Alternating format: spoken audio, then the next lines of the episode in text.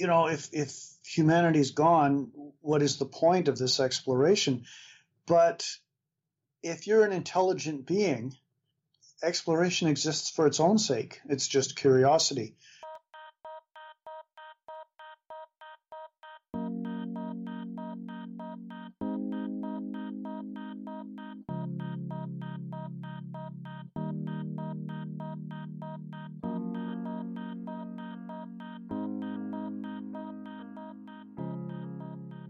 So I'm sitting here with Dennis E. Taylor, who's written the amazing Bobiverse series, among others, and we're going to jump into that world. So thanks very much for joining me, Dennis. Uh, pleased to be here.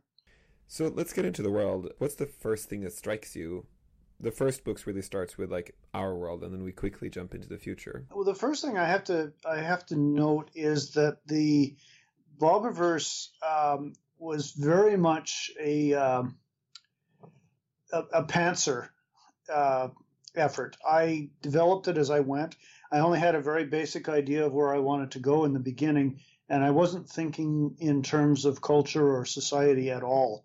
Uh, it was just a guy who was going to find himself as a computer heading off into space. Yeah, tell me the context. What happens, actually? He wakes up. Like, after he wakes up, what, what happens there? What's the world like? Well, he wakes up in a theocracy. The United States has been taken over uh, by a theocratic party. Um, it's a one-party system. Um, I never do say whether they have one-party elections or not. I don't think it really matters. Um, the, the results are foregone. Um, but uh, essentially, it's um, it's a dictatorship, and um, they are, for political reasons of their own, um, sending out or wanting to send out uh, von Neumann probes into space and discover new worlds. And what's the von Neumann probe for people who are not following, like, normal science fiction lingo? Uh, a von Neumann probe is a concept thought up by a guy named von Neumann, strangely. And what it is is a uh, self-directed spaceship or space probe that uh, flies through the galaxy uh, and makes copies of itself as it uh, enters solar systems uh, from uh, locally pr- uh, produced raw materials. Uh, basically, the idea is you send out one von Neumann probe, it turns itself into two, those two turn themselves into four, and so on. And before long, um, powers of two have von Neumann probes all through the galaxy. And one of the premises of the book here is that to build a von Neumann probe, you can't do that with a quote-unquote artificial, like synthetic artificial intelligence. You actually upload a human's mind. Why is it so? Uh, well, that was a plot device, essentially. Um, the idea is that with a von Neumann probe is that it has to be self-directed. Um, it has to be able to allow for unexpected occurrences. It has to be able to, in a way, uh, think originally um, and uh, problem solve, you know, handle unexpected circumstances and so forth.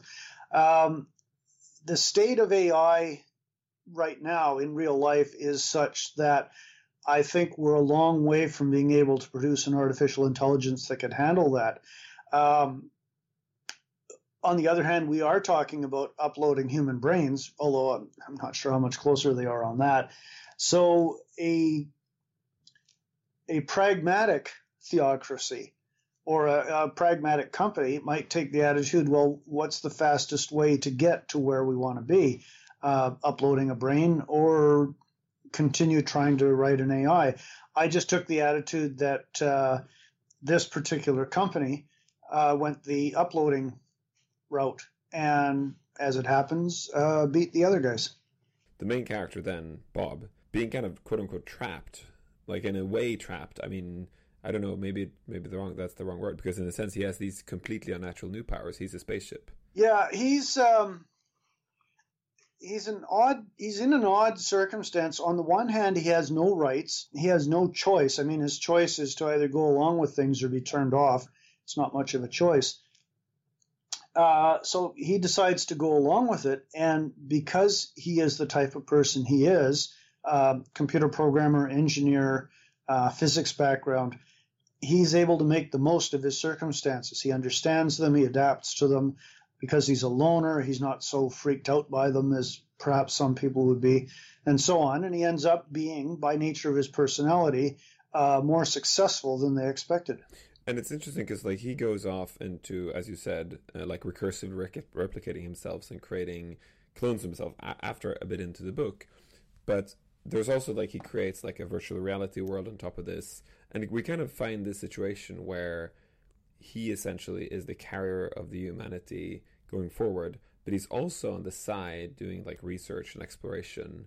Tell me a bit about what drives this future we're in right now, because humanity is now suddenly becoming very dependent on him, or, or I guess it's still a, a he. He or them.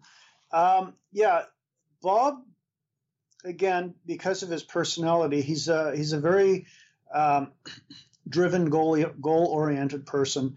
Uh, he does research just because he can. I understand that. I um, I was a computer programmer for years uh, as a profession, but I also program at home because I can.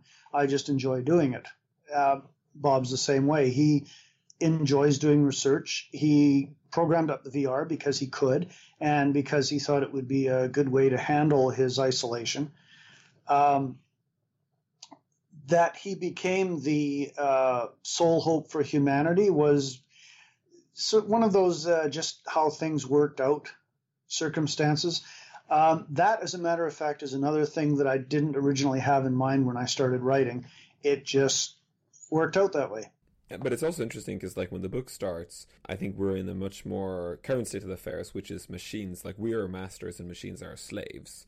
And as the book progresses, the slave, quote unquote, now Bob being sentient. So suddenly it's not a toaster that's our slave, it's not a computer our slave, it's suddenly a sentient being, which is Bob. It's mind uploaded in this thing. And then the story flips and suddenly he is the master and the rest of humanity is his slave. Like, what are your thoughts about our relationships to machines currently and in the future? Well, this the situation with Bob is um, essentially it's a version of the singularity that they're always talking about. And it's exactly the type of thing that a lot of people fear.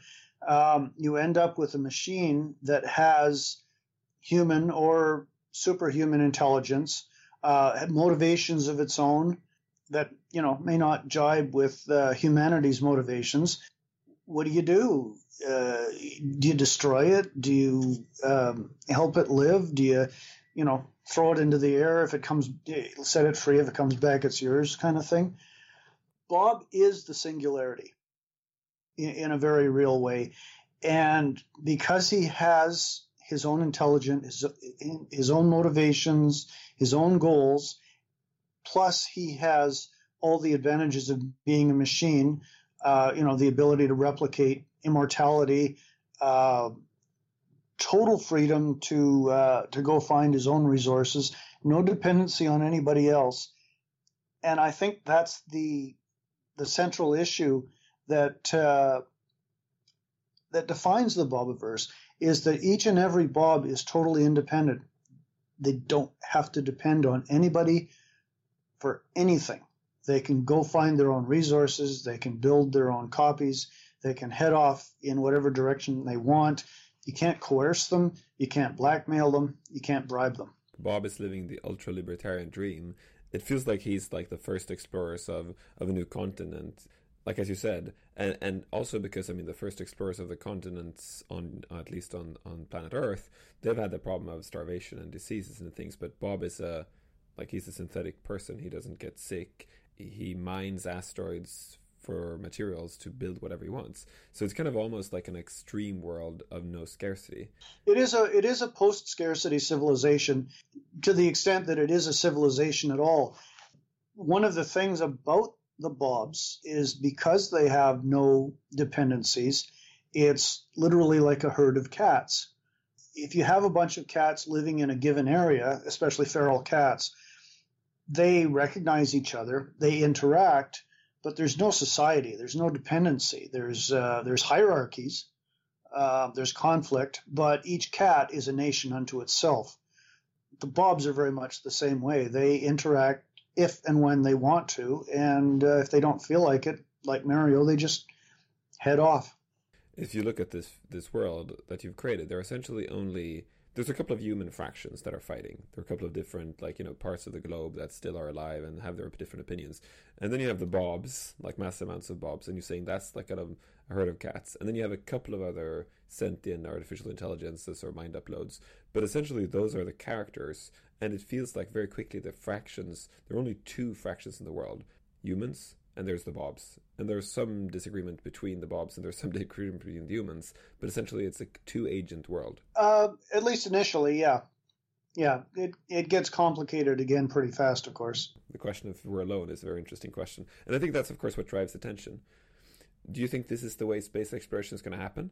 Space is a very vast place, and sending off humans that that are going to die in a couple of hundred years, even if we're figuring out longevity, is going to be a pretty bad idea. Do you think von Neumann probes is the way we're going to explore space? I think inevitably it's going to be, as the uh, situation I alluded to earlier with uh, brain uploading versus uh, A I, people are going to pursue multiple avenues of exploration. They're going to pursue multiple uh, strategies. Um, some people will continue to send out human beings. Uh, some people will try to send out uh, von Neumann probes. Some people will send out probes that aren't able to be von Neumann yet, you know, probes that basically just uh, beam what they find back to Earth. All of these things, I think, will go on simultaneously, and which one ends up succeeding depends on what technologies get discovered over the next century or so. And, of course, we can't predict that. If uh, cryogenics gets discovered really soon, then humans will be going out. If artificial intelligence gets discovered really soon, then von Neumann probes.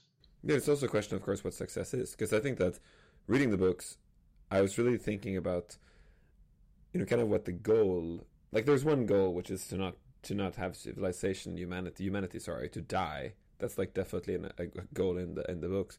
And it feels like a humanity goal. But... it also feels like if you would live in a post-scarcity world, I almost feel that people might get depressed because there's no tension in the world anymore. What drives the Bobs forward? Like, why would you have space exploration? It's almost like, you know, if a tree falls in the forest and nobody's there, would it? Would you hear it? It's like, if you have von Neumann probes doing exploration, there are no humanity still. Would it still be meaningful? Well, yeah, the Bobs do actually discuss that briefly in Epsilon Eridani, uh, or Eridani, um where they're saying uh, to each other, you know, if, if humanity's gone, what is the point of this exploration?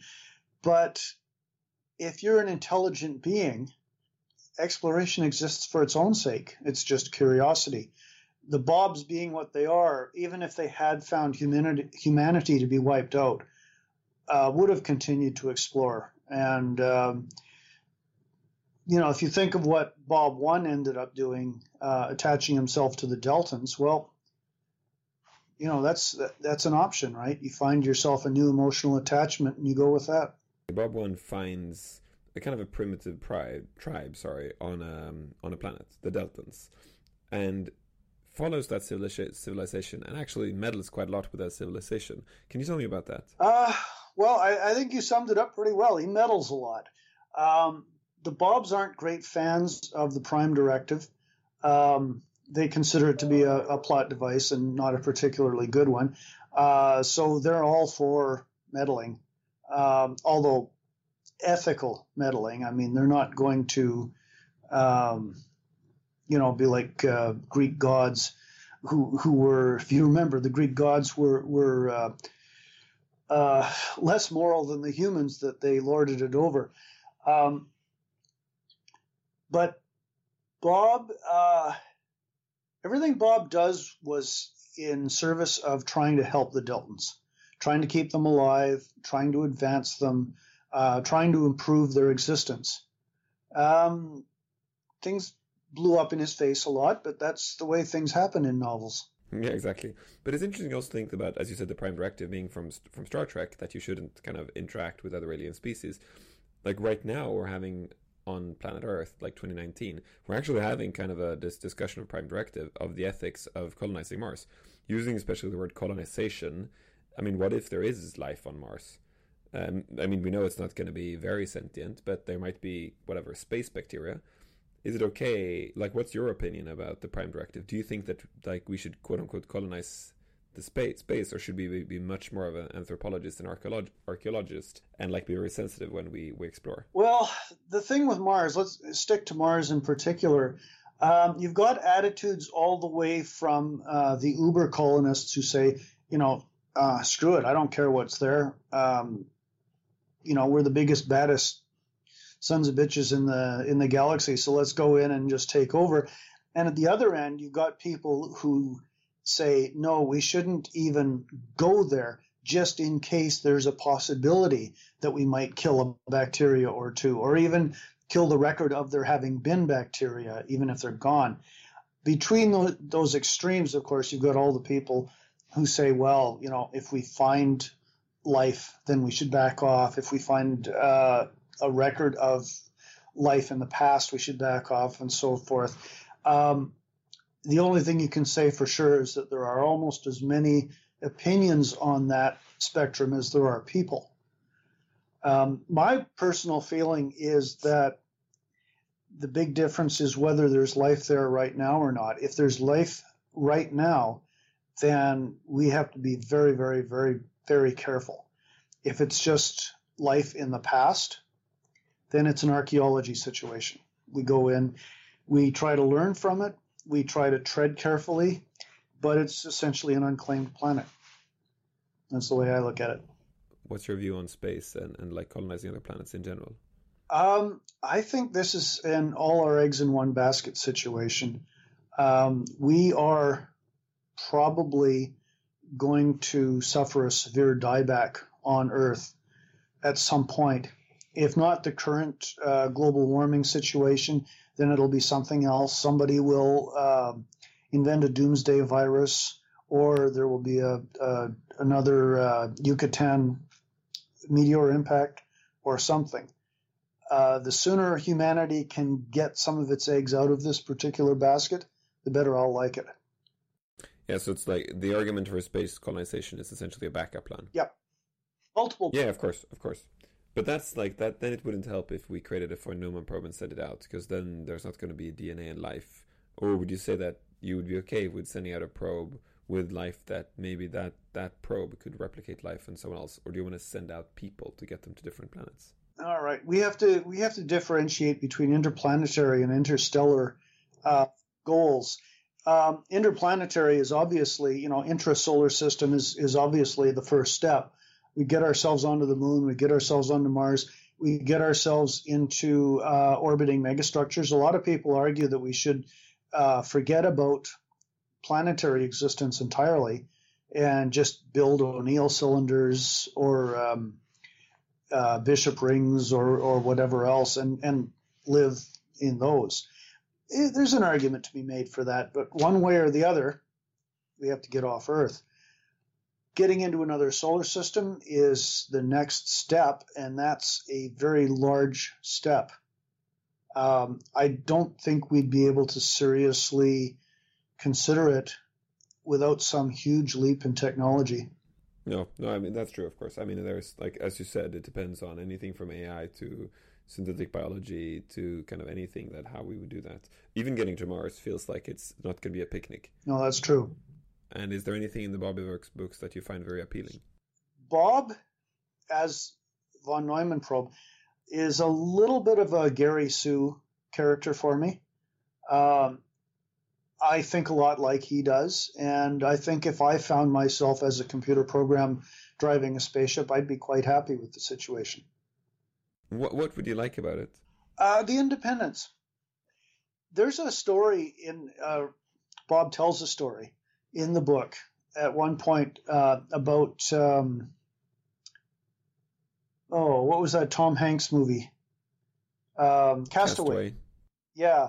Where he says that, uh, you know, he was thinking of it as a fantasy and his girlfriend was thinking of it as a nightmare. Now, that actually comes from my life, but it was my wife, not my girlfriend, um, who said it. Uh, Blaine basically said that, yeah, Castaway was, was like a horror movie to her. And I replied, well, that's interesting because I thought of it as, as a bit of a, of a fantasy. Yeah. Interesting. Yeah. So, and this is the thing, some people are loners. Some people are social butterflies. They're gregarious. Uh, they love going to parties. You know, the more people, the better. Uh, they'll stay up all night, stuff like that. Then there are those of us who just want to read a book, watch T V, play Civilization, something like that. And I'm a ma- I'm a member of the latter group. I love Civilization. Are you playing a lot of Civilization six? Uh, not six. I, um, I I have a lot of trouble with the whole Steam distributorship. Uh, it wants me to lower my firewall standards in order to be able to work, and I refuse to do that. So I'm stuck at the earlier civilizations where you don't have to uh, go online to download it and so forth. Uh, I play, actually, uh, Civilization three, Play the World. This planet that we're in right now, this society we're in right now, it doesn't really appreciate introverts. It's in a society where you're supposed to be ultra-social. And not only you're supposed, but like your career actually improves quite a lot if you're, you know, going on everything from book tours to kind of, uh, you know, job fairs. What's your view about that? And like, how do you think that that's like Bobiverse is definitely a world not only of abundance, but also of kind of designed loneliness? One of the uh, attitudes that, that I find particularly grating uh, by people who are outgoing is uh, a desire to fix those of us who are introverts. Uh, oh, I got to get you out of your shell. Oh, I'm going to take you to this and, and you know, shove you into a social situation and, and uh, that'll help break you out of this introversion. Well, I don't want to be broken out of this introversion. I I don't want to overstate this. It's not like I'm uh, a, a total hermit, but I just don't enjoy parties the way some people might, let's say. Um, I like small gatherings of people of like mind. Uh, I like discussions. I like, you know, Friday nights over at somebody's house. But uh, that's as far as it goes. Yeah, I, th- I was just going to say, I think it's interesting because I totally agree with you. I think that extroverts tend to see introverts as that they're sad and want to help them to not be sad, where it's like they don't, like not understanding that people get energy from different situations. Yeah, and, and the energy comment is a very good one. Um, some people, extroverts, get energy from uh, social situations. Some of the rest of us find them draining, and uh, we have to get out to get our energy back. And it may have something to do with uh, level of anxiety. Why do you think so? Well, it's like a, it's like adrenaline junkies. Um, some people will climb cliffs uh, in order to uh, get their fix, their adrenaline fix. Uh, some people will find that uh, horrifying uh, because their body doesn't react to adrenaline the same way, essentially. Uh, some people tr- seek out adrenaline situations. Some people avoid adrenaline situations. Those of us who would avoid adrenaline situations probably tend to be more anxious and therefore tend to be introverts. Uh, do you feel that there are values and morals in that in the Bobiverse books that you see that are higher and kind of more developed than what we currently have? The Bobiverse itself, uh, when I think of the Bobiverse, I'm thinking more of the uh, V R level society as opposed to the uh, physical side of things. Um, the Bobiverse right now, as of the end of book three, is quite uniform uh, because essentially it's got one inhabitant, Bob, and Bob-like beings. Uh, it's very easy to have a uniform, um, peaceful, agreeable society when everybody thinks the same. Uh, in books four and five, which I'm currently working on, the Bobiverse is a little more acrimonious, and uh, we'll start to see cracks in the Bobiverse society. Why so? Um, replication drift. It's it's mentioned in book three. Uh, it continues to get worse as Bobs become later and later generation. They become more diverse. Do you see, do you see this as analogous with, like, you know, families becoming clans, clans becoming tribes, tribes becoming nations, nations becoming multination, and then suddenly you have you have wars. Yeah, yeah. Uh, a a, um, A tribe splits because it gets too big, uh, forms two tribes. It takes one generation for them to identify themselves as being different from those other guys. Yeah, that's true.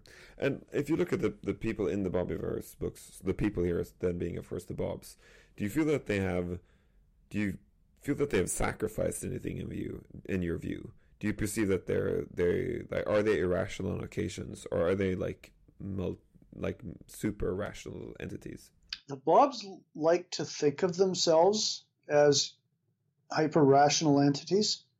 Uh, one of the ways I've tried to play Bob is um, as slightly self-unaware. Um, he thinks of himself as a very rational person. He thinks of himself as a very mature person. He thinks of himself as very introspective, but he misses things. Uh, he has some illusions about himself. He has some blind spots. And I think we all do. Yeah, absolutely. Do you feel that the Bobs here, have they created issues for themselves? Or are they trying to always live the easiest life? The Bobs have created an issue. Uh, I wouldn't say they've created uh, an issue. They've allowed an issue to come into being through inaction, in that they don't have any kind of a system of government. They are a bunch of individuals. They are very libertarian uh, to the extreme, uh, to the point where if one Bob decided to go off and do something really dumb, uh, they don't really have any uh, any way to do anything about it. And do you think this is a reflection also about issues if we would be able to create an ultra libertarian world? Do you think these things would be reflected? Well, it's it's an absolute uh, potential problem. Um, no matter, even in a por- even in a post-scarcity uh, civilization, no matter how post-scarcity you wanted to make it, uh, you still have a situation where people are people, and not everybody thinks the same. And sadly, uh, people who want power, for instance, will continue to want power, even if they have all the food they want and all the toys they want and can go wherever they want and ha- and live in this nice a house they want. If those things don't fill their need, which is for power over others, then they're going to find a way to do that anyway. And uh, then you have a situation like in the L. Neil Smith uh, books where you have a libertarian society trying to deal with how to deal with uh, a potential invasion from a non-libertarian society. Do we organize to uh, to fight them off? And if we organize, do we stop becoming libertarian in the process? Yeah, it's, and it's a very interesting question, actually, what the issues are. Do you feel that in this world that you've created, I mean, it's a post-scarcity world, but there are definitely things that are valuable. Um, what is value? What is scarce? Is there a quote-unquote economy in this world at all? In the Bobiverse, the biggest scarcity is time. Uh, each Bob wants to do a certain number of things. They have their to-do list. They want to accomplish these things. There aren't enough hours in the day. There aren't enough days in the week.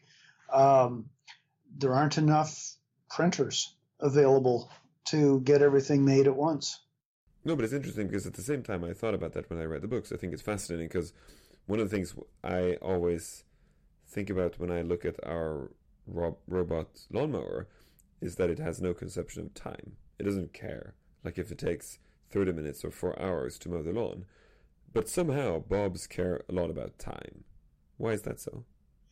Well, the, the robot uh, lawnmower only has one goal, to mow lawn.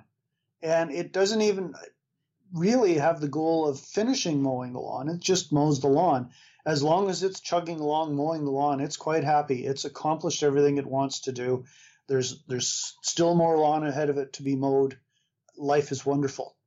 It's a very Epicurean lawnmower we have, actually. Yeah. Yeah. And you see, like, the problem you mean means, like, the Bobs are not... They're sort of utilitarian and are driven towards a goal. And why are they so?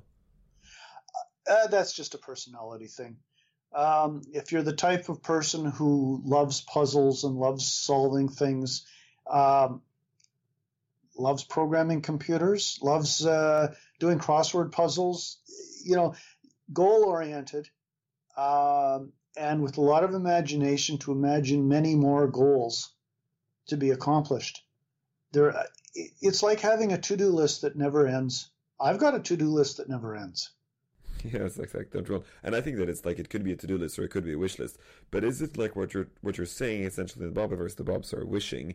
Are they wishing the equivalent of humans not needing to sleep? Yeah, yeah, I can see that. I mean, as long as we have uh, a to-do list or equivalent, uh, excuse me, that is longer than we can keep up with, we always have more to do than there is time available to do it. Um, as long as that situation continues, we're always going to be wishing for more time. The Bobs have the advantage, of course, that they're immortal. Um, you and I have a limited amount of time to get everything done that we want to get done. The Bobs don't. Um, they, you know, they can get it done in a thousand years, but uh, you know, they still have impatience. Maybe, maybe a super intelligence, an A I, wouldn't have impatience uh, because it wouldn't have evolved with the idea of a limited time frame. But the Bobs, as humans or ex-humans, uh, they still have impatience. They still have that feeling of impending doom. Yeah, it's interesting because that's the impatience also that drives the Bobs to do things. And it's interesting because I think that when I think about it's thinking about the difference on the, on the spectrum between to-do lists and wish lists, I think that it feels that most humans alive today, the only people who would have enough time would be the complacent. Because either you would have actually have to do things to actually make a living, um, or figure out, you know, getting kids to school or, or duties or others. Or let's, if you're completely free of duties and, and, and, and affluent or something, then you would suddenly have a massive wish list. Like all these great books, all these great plays, all these great Netflix movies, all these great music, all these people to meet, all these parties. So I guess that we all need more time. Or what's your view on that? I think you just described my life. Um, I was uh, I was a nine to five worker up until uh, June of twenty seventeen. I worked, uh, you know, five days a week, eight hours a day as a computer programmer, um, and I was writing the books on the side. The uh, The new career, if you want to put it that way, allowed me to retire a lot earlier than I expected to. So now I'm a I'm a full-time writer to the extent that I'm a full-time anything. Uh, I now have forty hours a week more available to me, uh, plus commute time because I don't have to commute, uh, than I did before. So you'd think that I'd have a lot of free time, right? I don't. I just have more things that I want to try and get done. Both my wife and I have discovered that somehow, despite not having day jobs anymore, we're still really busy. I'm not complaining. I, I certainly have a much better life now than I did two years ago, but it isn't any less busy. I still don't know what it's like to be bored. That's probably a good thing. Do you feel that looking at the Bobiverse books and the and the better world you created, better world in many extents, I mean, there are definitely looming threats, but it feels like a better world in some extents. Do you feel that like we could read those books and realize that things we could do to ourselves, ourselves today, what would be the easiest takeaway for people to live in a better world, living through the Bobiverse lens? Wow. Um, I think the, the the biggest takeaway is that cooperation works better than, than uh, I don't want to use the word competition because there's good competition and there's bad competition, but uh, cooperation versus non-cooperation, if you want to if you want to put it that way, um, we can always get more done working together towards a common goal than um, fighting each other and uh, And, and and trying to wreck other people's goals. Yeah, that sounds like a very good takeaway. Sadly, we're not always as good as that. Yeah.